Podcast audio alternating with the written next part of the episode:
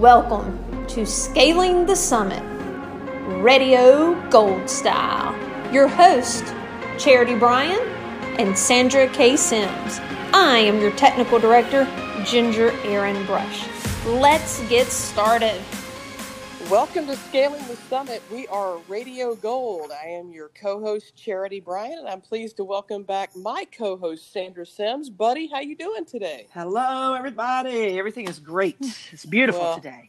It's good to hear from you. And hey, listen, buddy, I got to tell you, I'm super excited about our podcast today with one of our all-time favorite people and dearest friends in the whole world, Karen J. Thomas O'Dowd. Karen, welcome to Radio Gold. Well, hi everybody. Thank you. It's an honor Well, to we be are here. honored to have you. And, buddy, you know, this is the part of the show where we introduce the speaker, we give a little background information.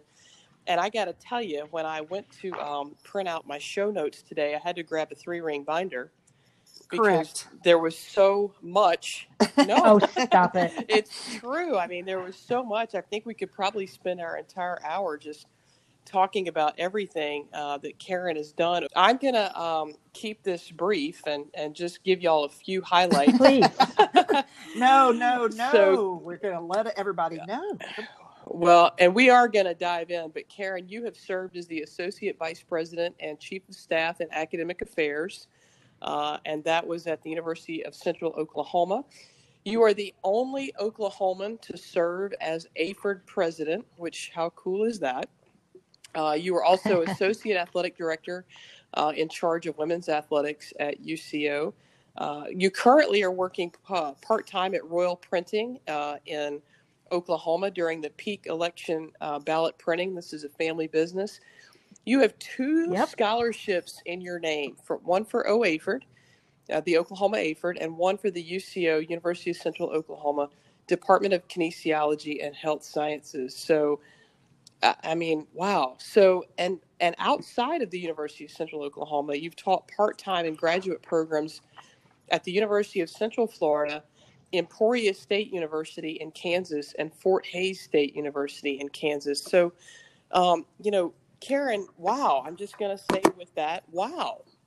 That's a, oh, I just have friends in lots of places. well, and we're glad that you are one of ours. Yes, am yeah, I? and buddy, I think you probably remember like yesterday, uh, Karen's national convention, which was, if I recall correctly, 1997 in St. Louis. Buddy, I were you there? so. I know I was there. I got to miss student teaching, so it was a big, it was a big deal. Karen, I know you were there. I I was. well, would you I tell us a little bit about what that that year and that was like for you and to go to St. Louis as the Oh, president of our national organization? Well, it's definitely humbling. It, it is a humbling experience um, to know that you're kind of speaking on behalf of, you know, your colleagues and the students you've taught. Um, so it was very humbling, and it was exhilarating, and it was, it was day to night fun, just so much Yeah. fun.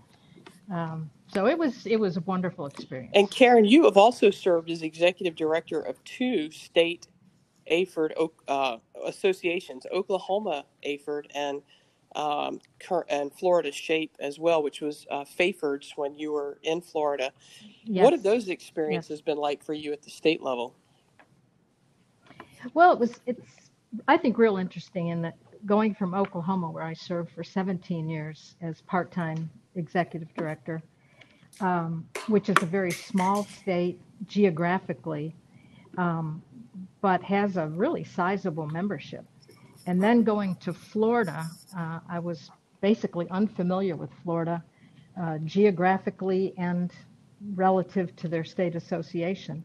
Uh, but when I moved to Florida, I joined the association.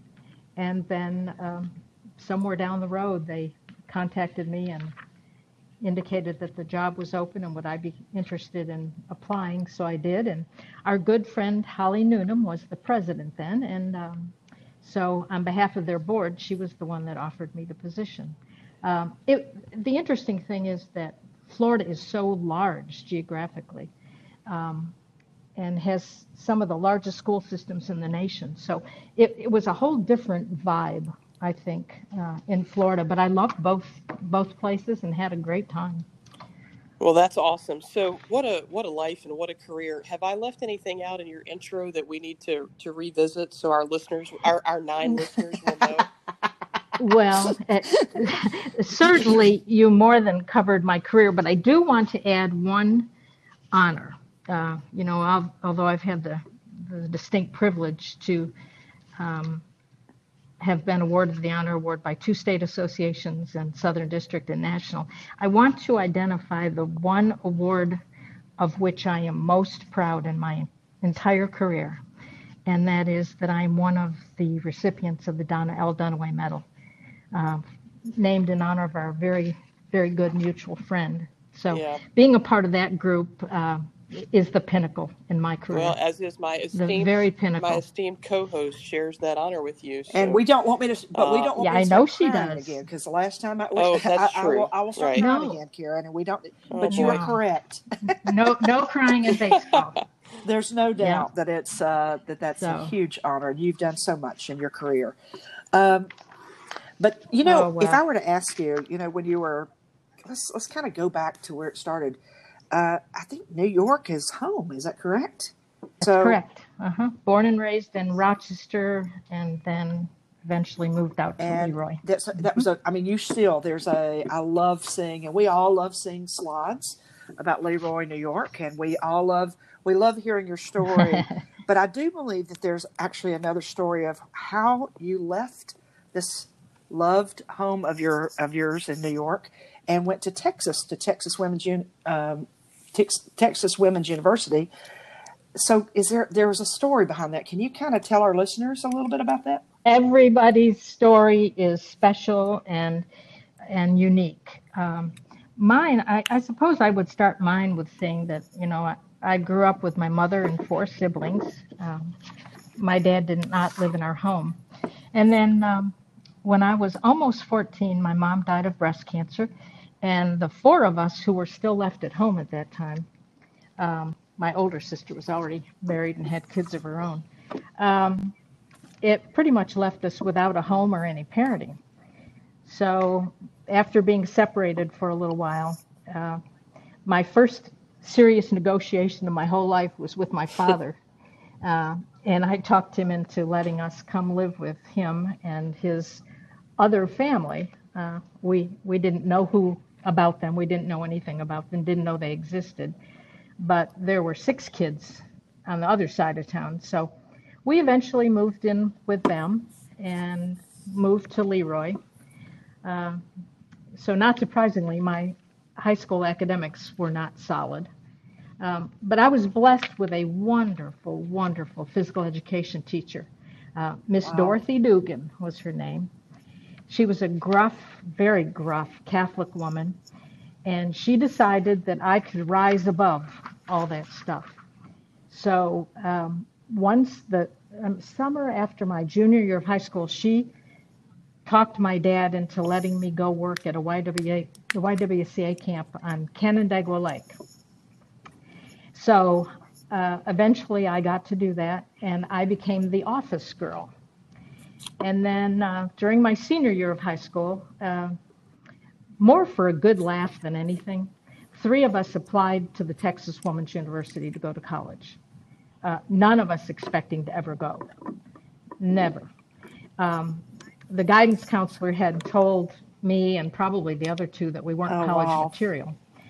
So, oh yeah, well, Yeah. that story, gosh, how many, there are millions and millions of kids that get that same message. But thanks to my Miss Dugan and my Latin teacher, Mr. Borelli, who made the decision to sign my application to TW. That was back in the old days when teacher or graduate, I mean, the guidance counselor and the principal had to sign your application. Well, I know now what they did was illegal, but they signed it. And because I had strong national test scores, uh, I got admitted to TWU. Uh, but of course, being one of 11 kids in a family, there was certainly no money for college. So that was pretty much a pipe dream. So after my senior year uh, summer of working at camp, I came home and I thought to myself, what am I going to do now? And at 11 o'clock at night, the phone rang, and it was my high school friend Linda Dempsey, one of the three who had applied to TWU. We hadn't talked all summer long. And uh, she said, "You're not going to believe this, but my parents are making me go Oh, to wow. Texas." And and my dad said, "If you want a free ride, he'll you can ride with Oh, us to go down."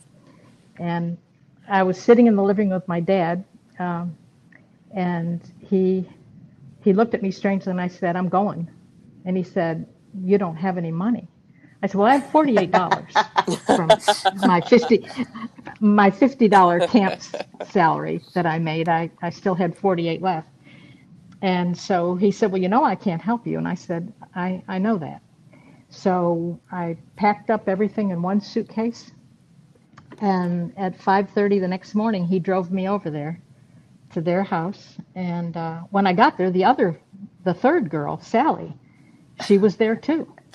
And so we we all went to TWU, um, and miraculously, all three of us graduated four years later, and all three of us stayed in the South. So that's that's my how did Well, I that's get to amazing. TWU And I think the biggest thing is I would love Yeah. to, for that uh, counselor who said you weren't material to look at you now, you know, and Mm. and realize that you know that you know. But I know you said a lot of people get that message, but sometimes I just I think it's great that Mm-hmm. you don't listen, but you listen to those other Right. people like that physical education teacher who said you can do this. Yep. Well, I think I think a lot of people have had to do that. Um, uh, it's just not listen and just go with your gut. And so, but again, I, I think I'm in good company because I know a lot of people. But that's amazing that same you story. left New York and, you, and you went on your own. So I know there's a lot more to that story um, and a lot of adventures that you had at Texas and at Texas Women's University. I know that that was a very important part of your life. Whoa, whoa, whoa, whoa! Wait, wait. We're going to correct something right now. It's Texas Woman's University. I'm sorry. The singular. Thank How you. How about that? I am so sorry. that is my fault. Uh, we need to we Uh, make that edit. not a big deal. I am. It is correct, but that is a very important piece in your career, and and it was a great it was a great step Yeah, for you. it was. Huge. And yeah, It was. it Karen, was I got to know, did you stay in touch with uh, Miss Miss Dugan? Oh my Yeah. goodness, yes. Um, she eventually married for the first time when she was 58 Wow. years old. Um, she married a guy that that I knew, and um, they eventually moved to Florida. So when I was living in Florida, I went to her house many times to visit. That's awesome. and I was the person she always called when she had a problem. And um, she died about nine years ago, I think, and I was asked to do the eulogy at her funeral. Wow, what, So what an honor. Really special. Yes, it really was Well, special. well, Uh-huh. Karen, I know you're very close with your family, and you know every time we've ever been at a conference, which is a lot of times, um, there's always someone being born, a new um, great niece, a new a new great nephew. I don't I don't think we've ever been anywhere that somebody wasn't about to, to go into labor. So, what what was it like for you to grow up in such a large family, and how do you how do you think that shaped you, especially in kind of the person that you've become that you are now? Oh boy. Uh, you know, I think growing up with five kids in a household with a mother, and then suddenly being, uh, of the 11 of us, only 10 lived with my father and stepmother. Um, so that that was difficult, you know, just to suddenly be living with all these people you didn't know, and um, so that was the challenge. And but I think that if I could describe the scene, it was just chaos. It was absolute chaos. Uh, for a while, we lived with 12 of us in a tiny two bedroom apartment over an Italian deli in Le Roy. Um, so I think I learned to handle chaos. Um, and then I realized um, that I probably needed some order in my own life. So I think that in, sort of inspired me to kind of get organized. But I, I think living with so many people, especially when, you know, we really didn't know my dad that well, and um, my stepmother, and then all those other kids, some of whom were fathered by my father, uh, it, it just became chaos. Uh, It was, um, but it was a lot of fun But I think too. it, it helped you lot manage of everything. I mean, you're and if you think about chaos is nothing to you now, but I I, I want to go back to the work. You've been an advocate forever, and when you basically said you had to negotiate with your father, you know, to get it to get everybody back Mhm. over there, that that's a that was a big step to even go and say, hey, we need we need to to come and live with you. And I think that you're an advocate, and I'm going to be honest with you, that's that's how I, I saw you on the front end of this was how much you did and how much you were that advocate for our profession and you continue doing it you, right now you're retired but you know you're really not retired and we're, we're kind of getting this pattern with a lot of our friends that and i'm i'm, I'm Yeah. thinking about retirement at some point but it seems like there are a lot of people are working really hard in retirement so i just thought i'd and you said that you still have those kind of Well- roles you're still very much an advocate for quality physical education you still work so strong in um, in your state, but you're also were a big part of our summit, uh, the Health and Physical Literacy Summit, and you did a lot behind the scenes there. Um, Right. And now you're working uh, Royal Printing, kind of part time in Edmond. I mean, I, I just need to know. I, Yeah, I know, just but now I just and need then. to know what. I mean, are you? You have a vitamin or something? There's got to be something. There's got to be something No. you, because No. you are like the Energizer Bunny. You've been that way forever. Yes, you oh you No, are. no. And I see you, Karen, and you've always been up. You're the joy that I see. You live it, you breathe it, and I hear it in Well- your voice all the time. So I need to know what you got going and how this get what this. I mean, if it, what's what wakes you up in the morning and just keeps your motivation alive. Uh, well, what makes wakes me up in the morning are my three cats. We we have three cats: Bella, Sugar, and Sophie, and life life starts on their schedule. So, but but other than that, I, I'm talking to the choir here. I mean, you all, all three of you, organizing this podcast, know this. If you love what you do, it's never work. Uh, it's busy, it's hectic, it can be overwhelming sometimes, but it you always love what you're doing, and so that makes it real easy, and just absolutely makes it e- even when I'm working at Kelly's company, Royal Printing, printing state election ballots.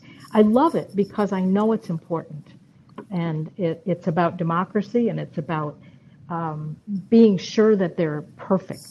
So I, I, if you love what you're doing, But I think that that's so what's so important about you. And I, I don't know that a lot of people, well, no one, very few people know how, how much of a cheerleader you are for others. You know, I was about ready to become Southern District President, and I would receive these amazing, like a countdown of, you know, it's 12 days, it's 11 days. it, it wasn't, I mean, that's what I, I guess I'm trying to say. The spirit that you have of, of being alive, uh, you made my year as president of Southern District so special because you built it up. I mean, it was it was just amazing. So I, I to to this day, what who you are has made such a profound impact on me. Just the person that I saw on the stage, but then the person that I've gotten to know personally, and how you really you want everybody to have this. What you just said. It's not a. It's this love. Uh, but you're a servant, and you do so much and in your retirement days you it's not work to you but you also lift so many other people up so i just really wanted to i want our listeners to know you it's a thank well, you you're, yeah, it was Well- easy to do. But, you know, you all know this when that old phrase, you know, um, those to whom much has been given, much is expected. And um, I was lifted by people who did not need to lift me, but they did. And consequently, it's just nature. It's just human nature to want to pass it on, you know, and well you do do, it what you can Well, do. And, and Karen, I, I totally Well, agree with Sandra. You know, you are such a lifter up of people, and uh, you're so delightful to be around and fun. And uh, I think you must have a vitamin because you also have great hair. I just want to go on the record to say that So you, you, you have. you have not seen me during Well, COVID. No. I have not seen you since uh, March. That is correct, but I do know that you have great hair. But I, I want to kind of go back a couple of years, and um, you, you were celebrating a, a birthday, a special birthday, and uh, you were kind. You and Kelly were kind enough to invite a group of friends to uh, that old stomping ground of Canandaigua Lake in New York, and um, uh-huh. what a fun time we had. Uh, you know, some of those stories are appropriate for Radio Gold, and some may not be, but it was, it was such a great trip to be able to see this place that that had such a profound impact, I think, on you, on your life, on your future. Um, mm-hmm. I'm really curious at this point. You you got paid fifty dollars, eh, but you saved forty eight. So I am curious what you spent the two dollars on. um, I, I don't, you know, other people have asked me that, and I, I honestly don't know. Probably a beer. well, I don't good know. For you. Good for you. But I don't tell know. us about that experience at, at the camp at Canandaigua Lake and how, how uh-huh. it impacted you. Oh my goodness. Um, well, once again, my my roots go back to Miss Dugan. Um, she was the business manager at the camp, and she, as I mentioned earlier, asked my dad uh, if I could come and work for her as her office girl. And um, as I mentioned, she was a very stern Irish Catholic. And my father at first said, no, she needs to stay here and babysit. And Miss Dugan said, no, that, that's not going to work because she has some ability and I need to get her to camp. Well, she didn't take no for an answer, so there I was off to camp. Um, and she, I learned so much there, but I think first and foremost, I learned that I was not a lot different than the other girls who worked there. It was a girls' camp, YWCA girls' camp. Um, we had about 50 staff members uh, who were counselors and waterfront and those sorts of things. I discovered I wasn't very different from them, even though I didn't think I was appropriate to go to college. Um, and it didn't hurt that she was my boss because she was tough and demanding.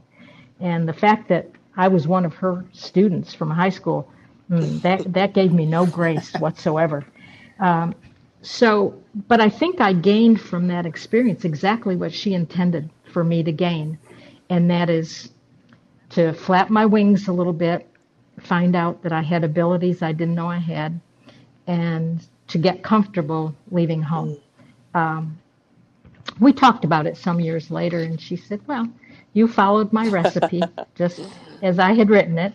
So, uh, and I learned, I, I, think probably like all of us that have those kinds of experience, you learn responsibility. You know, there's nobody to blame but you.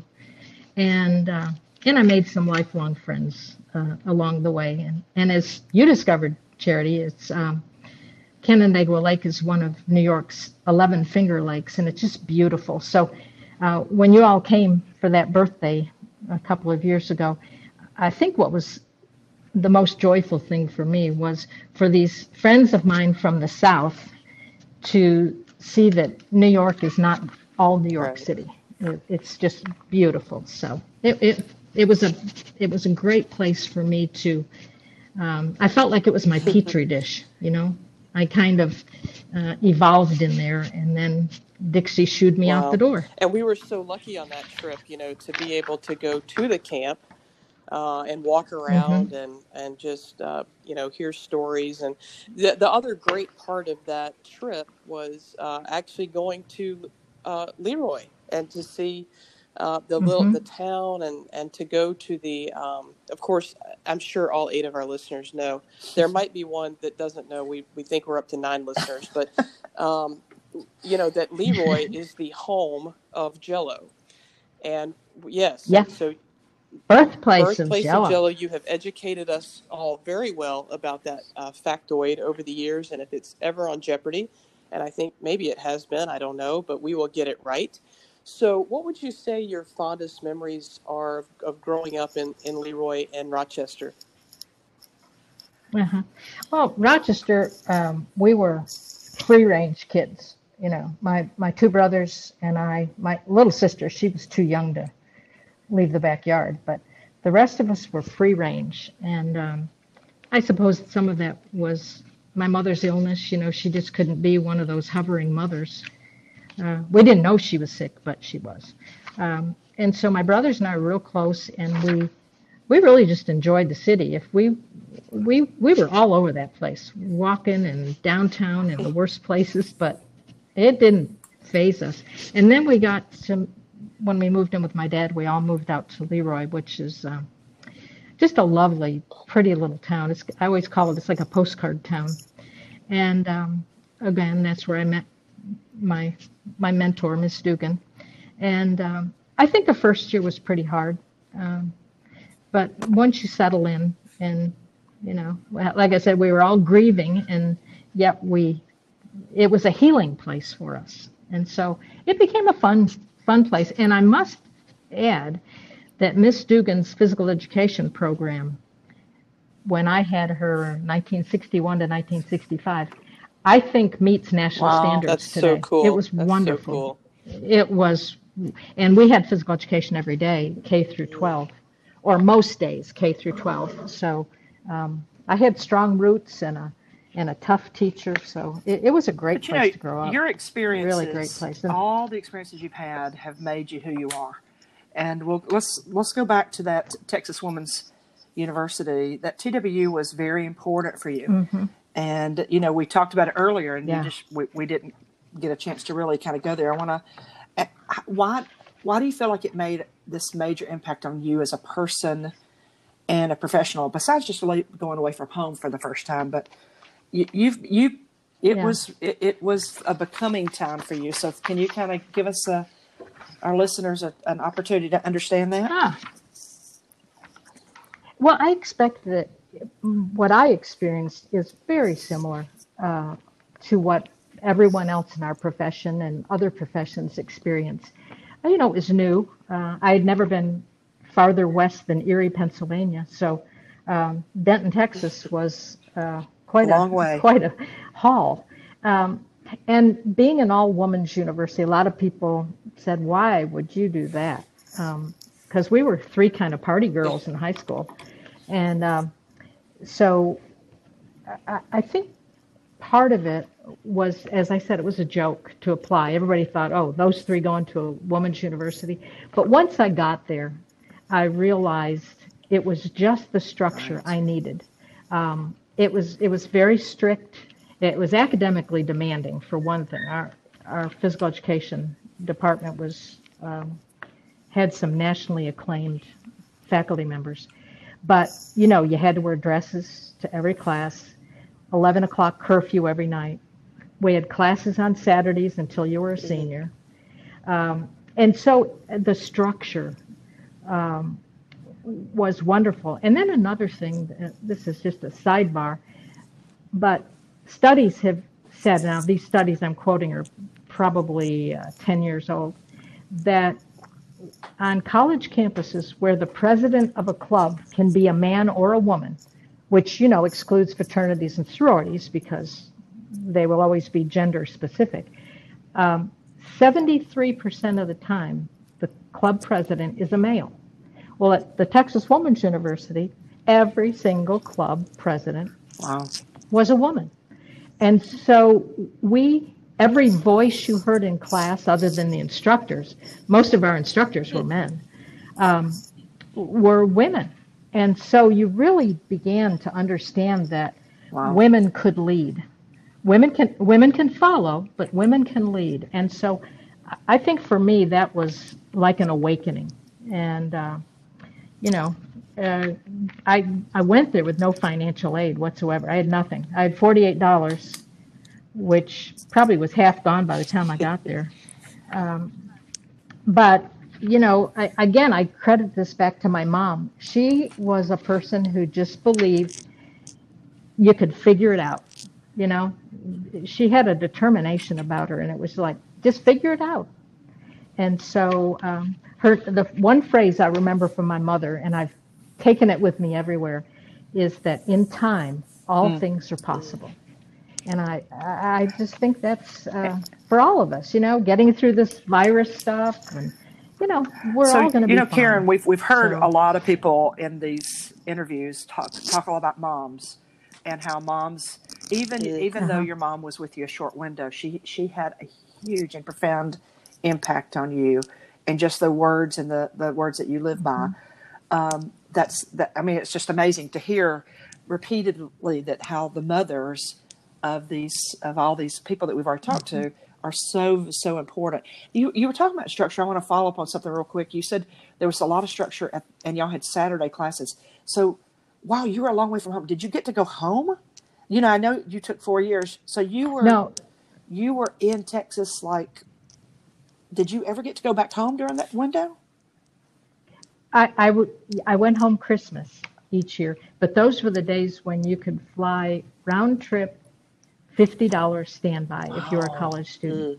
And so you would just, sometimes you'd leave on one day and not get there till late the next day because you get bumped off. Remember, this was during Wow. the Vietnam War. And so sol- soldiers got priority. So, and nobody Right. minded that at all. But you'd get on a flight and you'd think, okay, this one's, I'm going to get to stay on this one. And then boom, you, they'd bump you off. So, um, you know, it was, it was fun. I lived in a co-op dorm at the Texas Women's University, which was, it was great. Four people to a room. And, um, you know, after living in a house with 12 people in one bathroom, That's what I that was was going to simple. say. That was So, No problem. uh, you that you had a lot of Yeah. space. Yeah, and we all had, yeah, and we all had to have duty. Everybody had duties uh, because it was a self-sustaining dorm. Everybody did all the work. No, there were no custodians, no breakfast, no uh, food prep people. We were it. So I I was there four semesters in that dorm, and uh, my first one, my first year, I was on the breakfast crew, 5:30 to 7:30 every morning. So I know I'm a, I'm naturally a morning person. And then uh, one semester, I had to clean 40 garbage cans every morning from 5:30 to 7:30. And then one semester, my schedule was so horrible, my house mother couldn't find anything for me to do. So on Saturdays, I had to I had to clean the the squashed June bugs off the sidewalk. Oh sidewalk. wow. So I did that. I did that six. I did that six or seven Oh, hours every gosh. Saturday Gosh. when I wasn't Okay, in you class. did yeah. learn a lot about I- I'd run- perseverance and making it. Good grief. Wow. Well, but you know, I think uh, Sandra, you said something that I think is really important. And you said, well, so many people have mentioned their moms and what they've done for them. I think it's real important for all of us to realize that as teachers, we have that opportunity, especially with those students who come to us with fragile circumstances. We, we can be that motivation. We can be that stern person who says, I know there's a better you in there. You know, my Miss Dugan, I, I got that message all the time. And, um, but we can, that's what, why physical education teachers are so important in the school system. Well, that's what we do for children and young people and college students. Charity, look at, look at your mentor in college. She did pretty well with you. I, I hope she thinks she did all right. I mean, you know.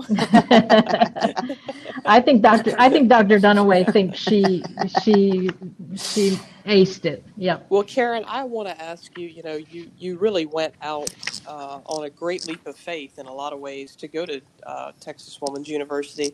So, tell us about your first few years of teaching. How did you get that your first job right out of college, and and what was that like? I mean, what what did you do in that first job you know, that you thought, man, I had a great education at TWU, but I was not prepared for fill in the blank. Well, uh, I, don't want this to sound arrogant, but it probably will. Um, our training at the Texas Women's University was so good. Um, you know, it was so good, and I felt so prepared. Um, so right out of college, I was hired uh, in the Oklahoma City, Putnam City school system to teach seventh grade physical education.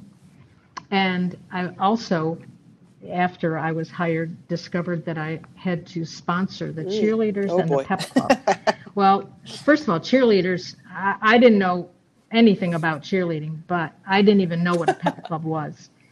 And so they said, okay, we're going to have a meeting, and all, all the girls that are going to be in pep club are going to meet in the gym. And I thought, okay, good. Okay, I'll go introduce myself. But 300 Oh girls no. up in the Oh bleachers Oh, no. Oh, staring at me. And I thought to myself, what do you, what is a pep club? But, you know, sometimes teachers teach and sometimes students teach teachers. And I had some students that, that taught me what a pep club needed to do and how to do it and how to manage cheerleaders. So, uh, I got lucky. And then, uh, and I think the other thing, I was on a staff with four physical education teachers, two men, two women. One man was your prototype of the worst teacher in America. And the other man was an awesome, awesome teacher. And then the woman I taught with, she and I taught most closely, um, was a 20 year veteran. And I will always be grateful for, uh, she was so open and so engaging. And it was always like, well, how do you think we should do this? Or, I know you've just come out of college. Your ideas are so much newer than mine. Share them with me. It, it, you couldn't have asked for a better situation. Uh, she was wonderful, and so I, I really, I really lucked out. I had a five wonderful years there, um, and I But got you know, lucky. and, and I know that sure. you, we go back to that TWU, and I I'm, I don't know if it was that scraping off of whatever it was on that Saturday that you spent all those hours, but I do think you were prepared for anything. I mean, even that pep club, I'm not so sure. 300, that's a lot of that's a lot of people. Mhm. That's a That's a that's a lot lot of of pep, body. buddy. that's Yeah. a That's a lot lot of of pep. pep. well, well, I remember in my interview with the principal, um, he said to me, "Now the classes you're going to have 30, maybe 40 kids in a class, could sometimes be 50." And I looked at him and I said, "I grew up in a house with 14 people because eventually we we took on a a daughter of the friend of my family who had a little baby and all. So anyway, I said." I grew up in a house with 14 people and one bathroom. I think I can handle a class of 40. So, yeah, I, I think, uh, you know, you Okay, just here's do what I've you learned about you already. I found out your roots for your cheerleading, and you're always your positive. It was the pep club and the cheerleading duty that you had.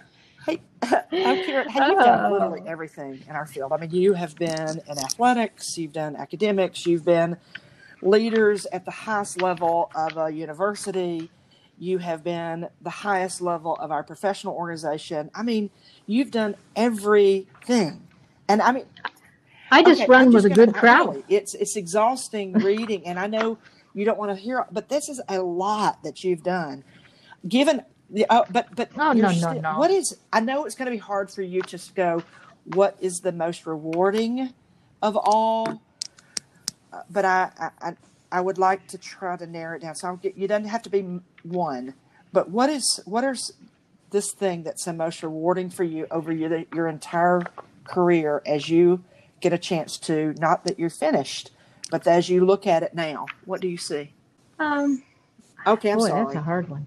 I, I think, no, I, I think knowing that every now and then you had an impact either on people, a person, uh, an organization, um, a problem. You know, I think we all want to have an impact. So I think maybe that for me is is the first, and then, boy, right alongside that, the friendships, the friendships that this organization has um, gifted me with. uh, You can't you can't measure. So I I- I think just like all of you, it's the friendships that uh, make it fun. Like I said, I I, I ran around with a good but I am going to say that if we had to, in Southern District and if when you're when you're looking at this, when you say im- making an impact, if we decided to make a line to to get in line to, to shake your hand for the impact, I'm just going to be honest Oh. with you, I, it it will go for days. Yeah. So I just Forms to the left. it does. It's going to be a well, tough one. you I tell you, my ego my ego needs to talk to you guys every day. This is Well, hey, we're all like this. Everybody in our field has Okay, the and I same appreciate you trying to be stories, the humble, but I'm going to be same- honest with you. You you hung the moon in my book, so I just want you to know Yeah. you're and. Karen, you know, I I know you've probably listened and awaited um, for all of our episodes to drop. The I'm sure you're standing by your phone every day waiting for the next one. Um, Yes. But, you know, your name has come up certainly more than once in our in our previous episodes, and I'll speak for myself. You know, you've had just such a tremendous impact on me. I've known you since I was um, 19 years old. 19. Yeah. So, Mm-hmm. um, and I'm so forever grateful for that. Um, so, all right, look, we've heard everything, not everything, we've heard um, some about your a- amazing career. It would take the rest of the episode to, to dive into all of that. But Plus a plus a couple more episodes. Right, exactly. But you know, Karen, we want our listeners, all nine of them, to really get to know you, the person. Um, so, what would you say is your favorite thing to do when you're not working? What would what would be a perfect day for you? Oh boy. Well, given and and I think all of us are in this category. Um, we're healthy. We have steady income. We have jobs that we can go to. We have a roof over our head. So every day is a perfect day, especially when you watch the news right now and you see so many people suffering. So every day is a perfect day. But I think, um, well, you know, I'm a, I love going home to New York. So I think maybe my perfect day, um, Kelly and I would be at my brother Kevin and sister-in-law Susan's barn in Le Roy, and it'd be gathered with lots of family and friends and a big cookout, Kevin's unique music in the barn, uh, talking and dancing and laughing and having a few beverages. Uh, that's a perfect day. That that is Well, I'd say That's we came pretty close at that birthday celebration. That was uh, that that was a, a very perfect day for sure. There's oftentimes when you say, "I'll I'll put have a great day, have a great," because that's just kind of a a, a statement. Have a great day. And I remember you quickly at one point. I don't know when it was, but you said, "No, make it a great day." Right, and so Make it a almost like day, you just said, yeah. every day is perfect, and I, I think that that is kind of goes along with that you know you make it and, i think that that's that's pretty amazing so let's even go back look Mm-hmm. let's go back to middle school high school maybe i, I know you've you've gotten that Mhm. we've talked a little bit about your growing up life but uh, you know what was what did karen really like to do I, I know that you said you were you know that child that w- enjoyed running around but that middle school high school Mhm. karen what is it that we need to know about that person Well, high, high school, like I said, was um, I went to Le Roy. We got there in October, so I was late arriving. But you know, eight kids enroll on the same day. They know this stuff, and um, and so, um, but it's a small school on a beautiful uh, property looking over the creek, and um, so I think I was obviously very I was sort of athletic and I loved to move.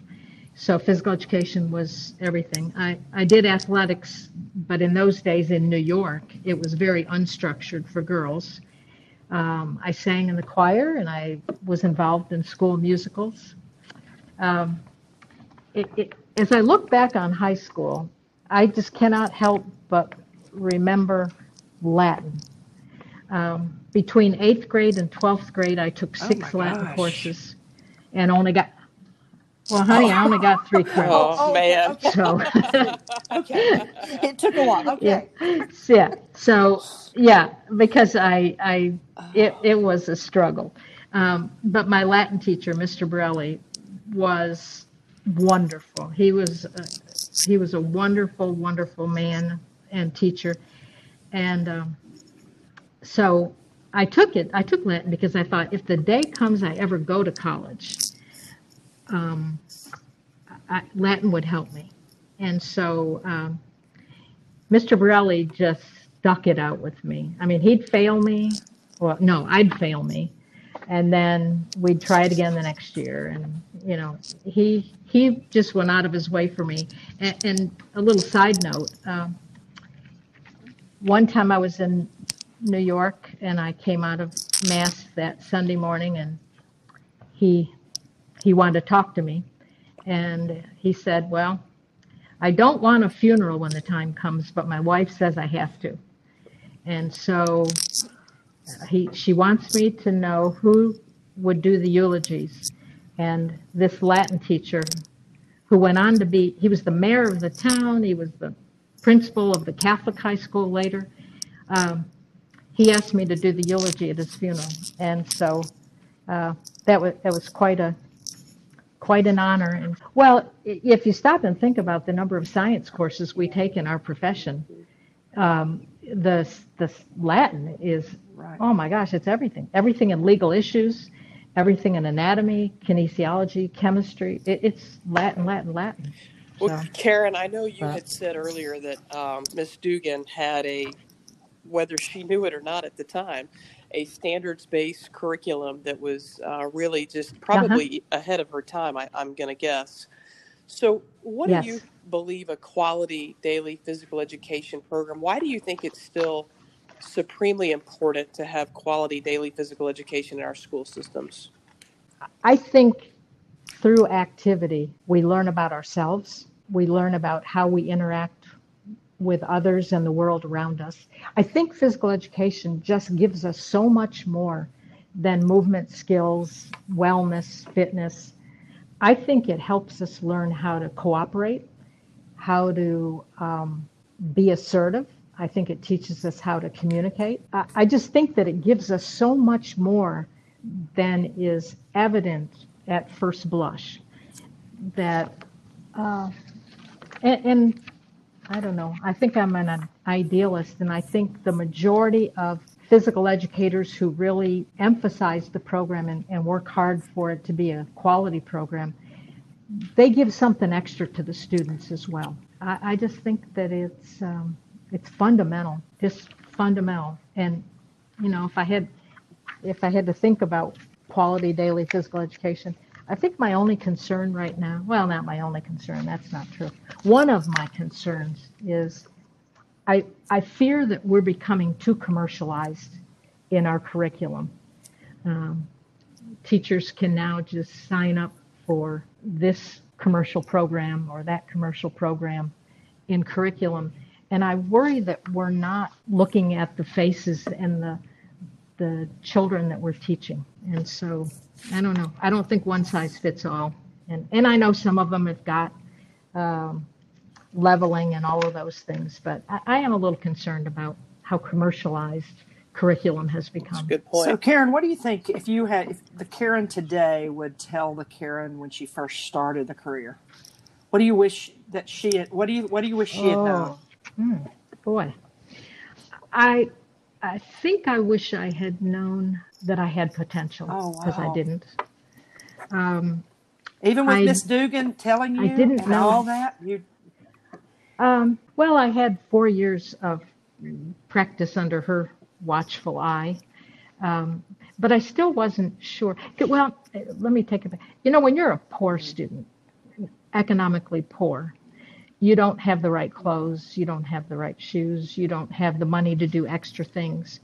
Um, and so I, I think that um, can become a block sometimes to your potential. And um, I, I, eventually I was able to overcome it, you know. Um, and I had wonderful friends in high school and a, a great support system. My brother Chester bought my prom dress so I could go to the prom um, on his his uh, pool playing money from down in the sleazy hotel he played in.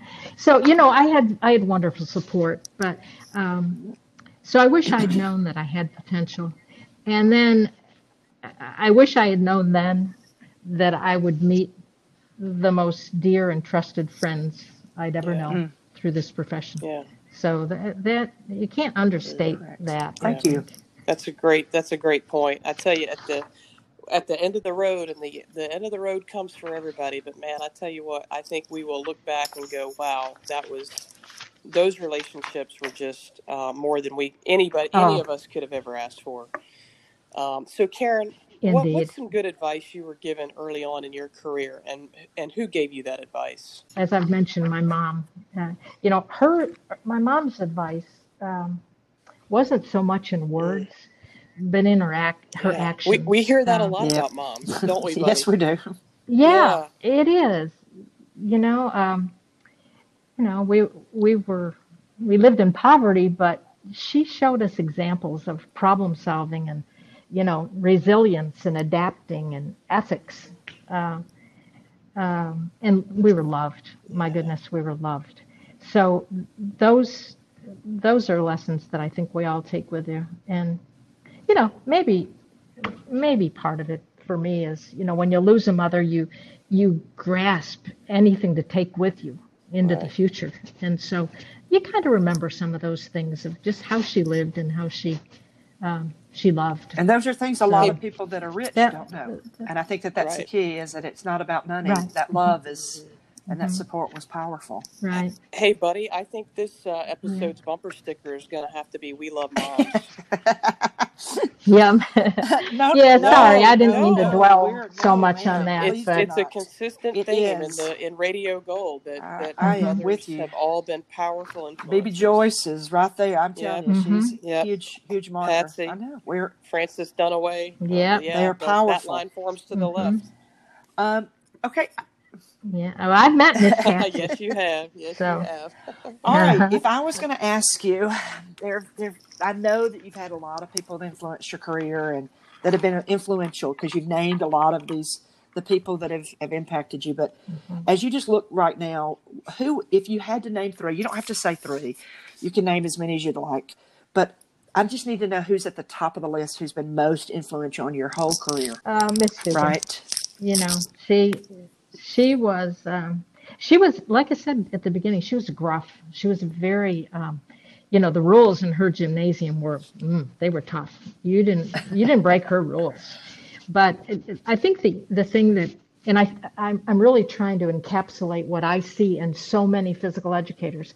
I'd probably been in the school my first three weeks, and she called me into her office, and she said, um, "I've read your file." And I see that you just lost your mother a couple months ago. And I said, Yes.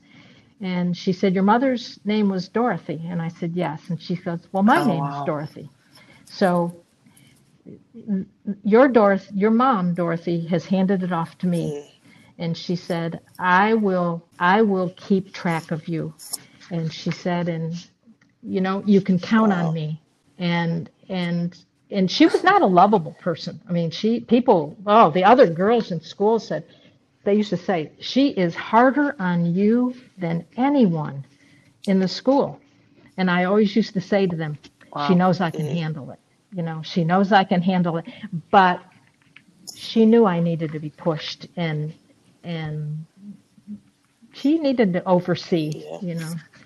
In a small school they hear everything, so she'd hear something and the next thing you know I'd be in her office.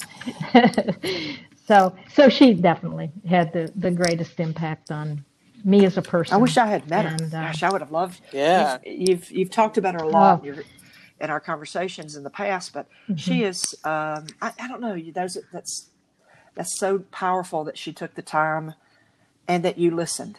You know, I think it's a two way street. It's you gotta Mm-hmm. to be influenced. You have to want to be influenced. Yeah, yeah. she lived right across the street from the Catholic church in town, and um, and she was Catholic, as am I. And uh, on a Sunday, if looking out the window, she hadn't seen me Ooh. arrive, she'd pick pick up the phone and call the house, and she'd say, she'd say, uh, she always called me by my last name, Dowd. I haven't Oh, seen you, Oh, and I said, I- I'd say something like, five o'clock well, service. well, well, Dix, there's there's um, 18 inches of snow, and nobody out here can drive me. And we live three miles from the church. And she said, "Well, then you Oh, better get your boots oh, on wow. and Oh, get walking." geez. Now, now the interesting thing, is she had a car, but she never one single time ever came to pick me up. But there I would. I, of course, in those days you could hitchhike and nobody thought a thing about it. So there I go. And I remember times I'd, I'd walk in the door of that church and I knew her window was right to the left of me across the street. I just waved without even looking. I'm- like, I'm here. Oh man. Oh, to have The some other church people look at it. Yes, but to have somebody watching That's you, tough. that's pretty awesome. Yeah. Wow. Well, Karen, Yeah. I want to shift gears a little bit to our um, shared experience in February 2020 uh, at the Health and Physical Literacy Summit. And you were uh, on the ground Uh-huh. floor um, as part of a, a small and, and integral group that, that got the summit off the ground. What was it like for you to be part of developing a new professional development conference from the ground up?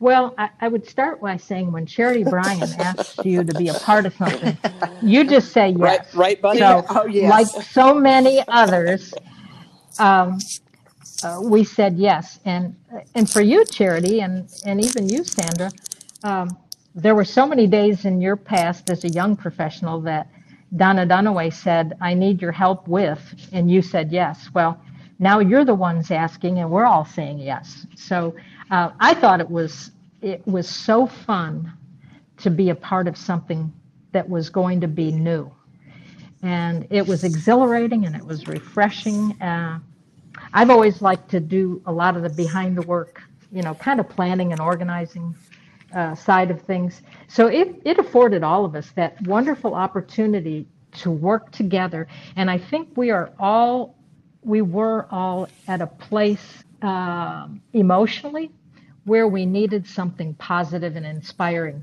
to work Yeah. on we you know there we we all have some shared beliefs about things and so it was fun to be on a project that was Well, it positive was it was a great group, and you And, and you uh, being a part of that that I don't know that mindset of that that initial group was pretty amazing. The what role do you think the summit plays in professional development of all the different areas that we've health educators, physical educators, and other professionals in our field? well you know we're all the queens of professional development and the, look how many meetings we we all go to a year but um, I- I think the the wonderful thing about the summit is it was new, it was different. It wasn't the same recipe. It was different. It wasn't about governance and it wasn't about bylaws. It was about development, professional development. And I just thought it was um, exhilarating. I, I just, it was so good to see people coming together and you saw all those smiles and hugs and laughter. Um, it's what we had been missing for Yes. a while. And so um, I just, I just, and you know, there were people from outside Southern District, lots of people. So I, I thought it was just so special. And um, Karen, different. do you have a favorite memory from the summit in February? uh, yes, Can you Um, share it with us, or do we need to, do we need to talk about Well- it off the air? no, I, I think, well, I, I have two really maybe that I, I would mention. First of all, I think it is a tribute to the planners of the summit, not myself, but the ones who did the real core program planning, um, that that summit was able to attract someone as nationally acclaimed as Dr. John Rad- Ratey. Um, I, I just think that that was evidence that this was a good thing. This was a great, you know, you get a tier one speaker. That's pretty amazing. And then I think my second favorite memory was each day at the end of the activities, we would all kind of gravitate toward the pub and sit and share and talk and laugh. And people would order food and we'd be eating off of each other's plates and handing bites of something down the table. That was fun. It, it, reminded me face of the old days. there's nothing. There's there's no money. You can't. I mean, there's it's No. it's it is gold. No, Now, okay, so uh, we've we've Yeah, had um, we've had amazing times in these conferences, besides just the summit. So, of all the conferences you've been to, I know that there are amazing stories that you have. Kind of give give us give us our and our listeners a, you know, maybe a a, a best of of uh, maybe a, a some story that was your favorite all time memory that you've ever had. Oh gosh. Um, well, you know, I listened to the podcast you did with Dr. Dunaway, and she mentioned the 2012 Yes. Boston Convention. Um, Yeah, that that's it got to be on a lot of people's it top is, list. Yeah, and if if if you're listening, you, you three or four people who are Right, listening, uh, right.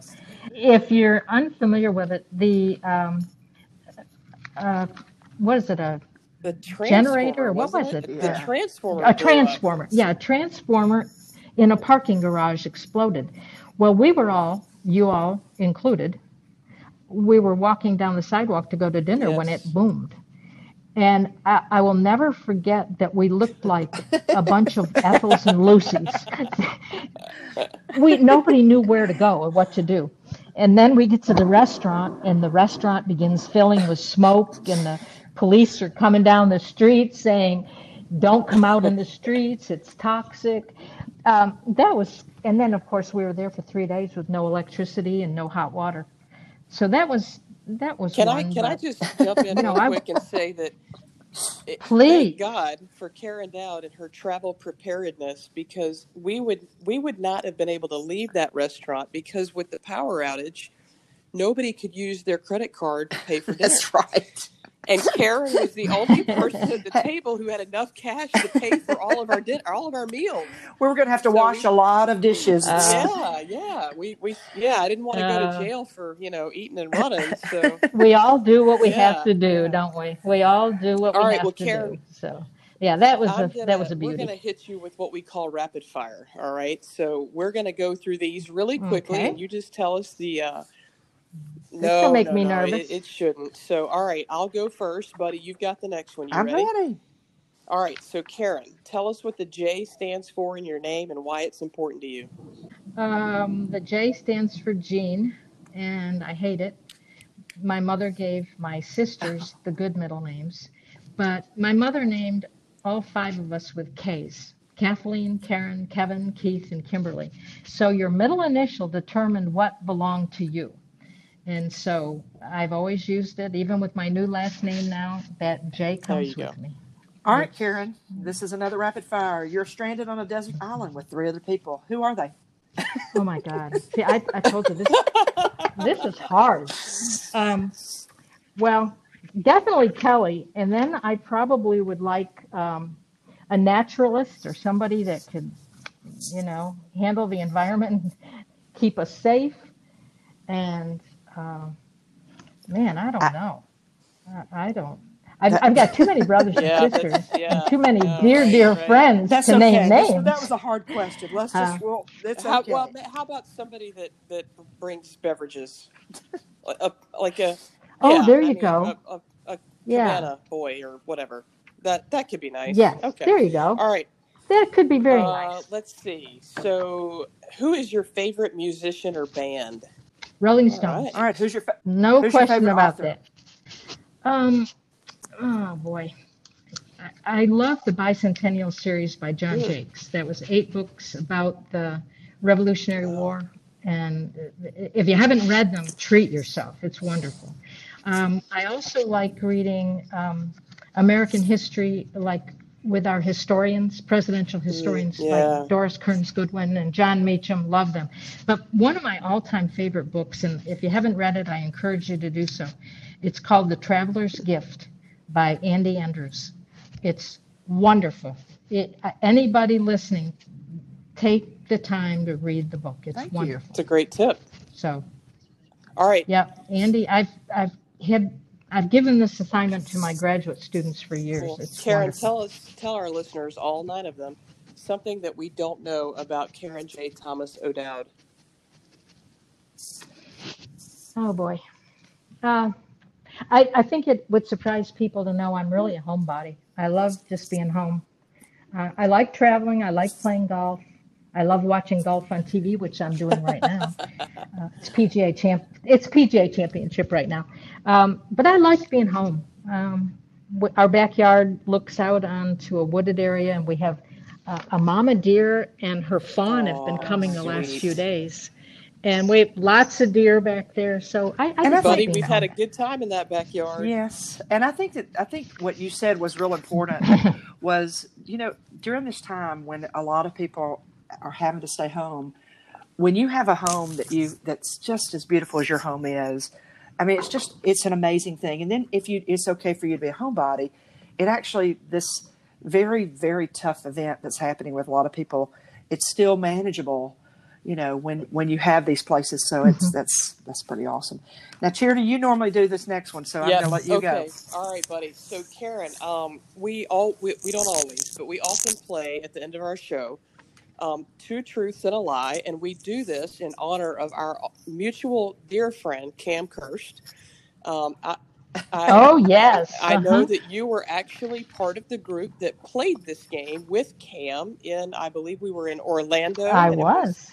Donna Hester's year as president of Southern District, I believe. And um, ever since then, we have played that game and had a lot of laughs. So, um, would you please honor us with two truths and a lie? And Ginger, our executive producer, is the guesser. So, uh, I know Sandra and I know you pretty well. So, Ginger's going to jump in right now. I'm here. ready. All right, Ginger. Um, I've seen the Rolling Stones in concert three times. In college, I played the male lead in two stage productions. And I was offered a graduate assistantship at the Ohio State University. Two of them are true, one Oh, of them wow. is not.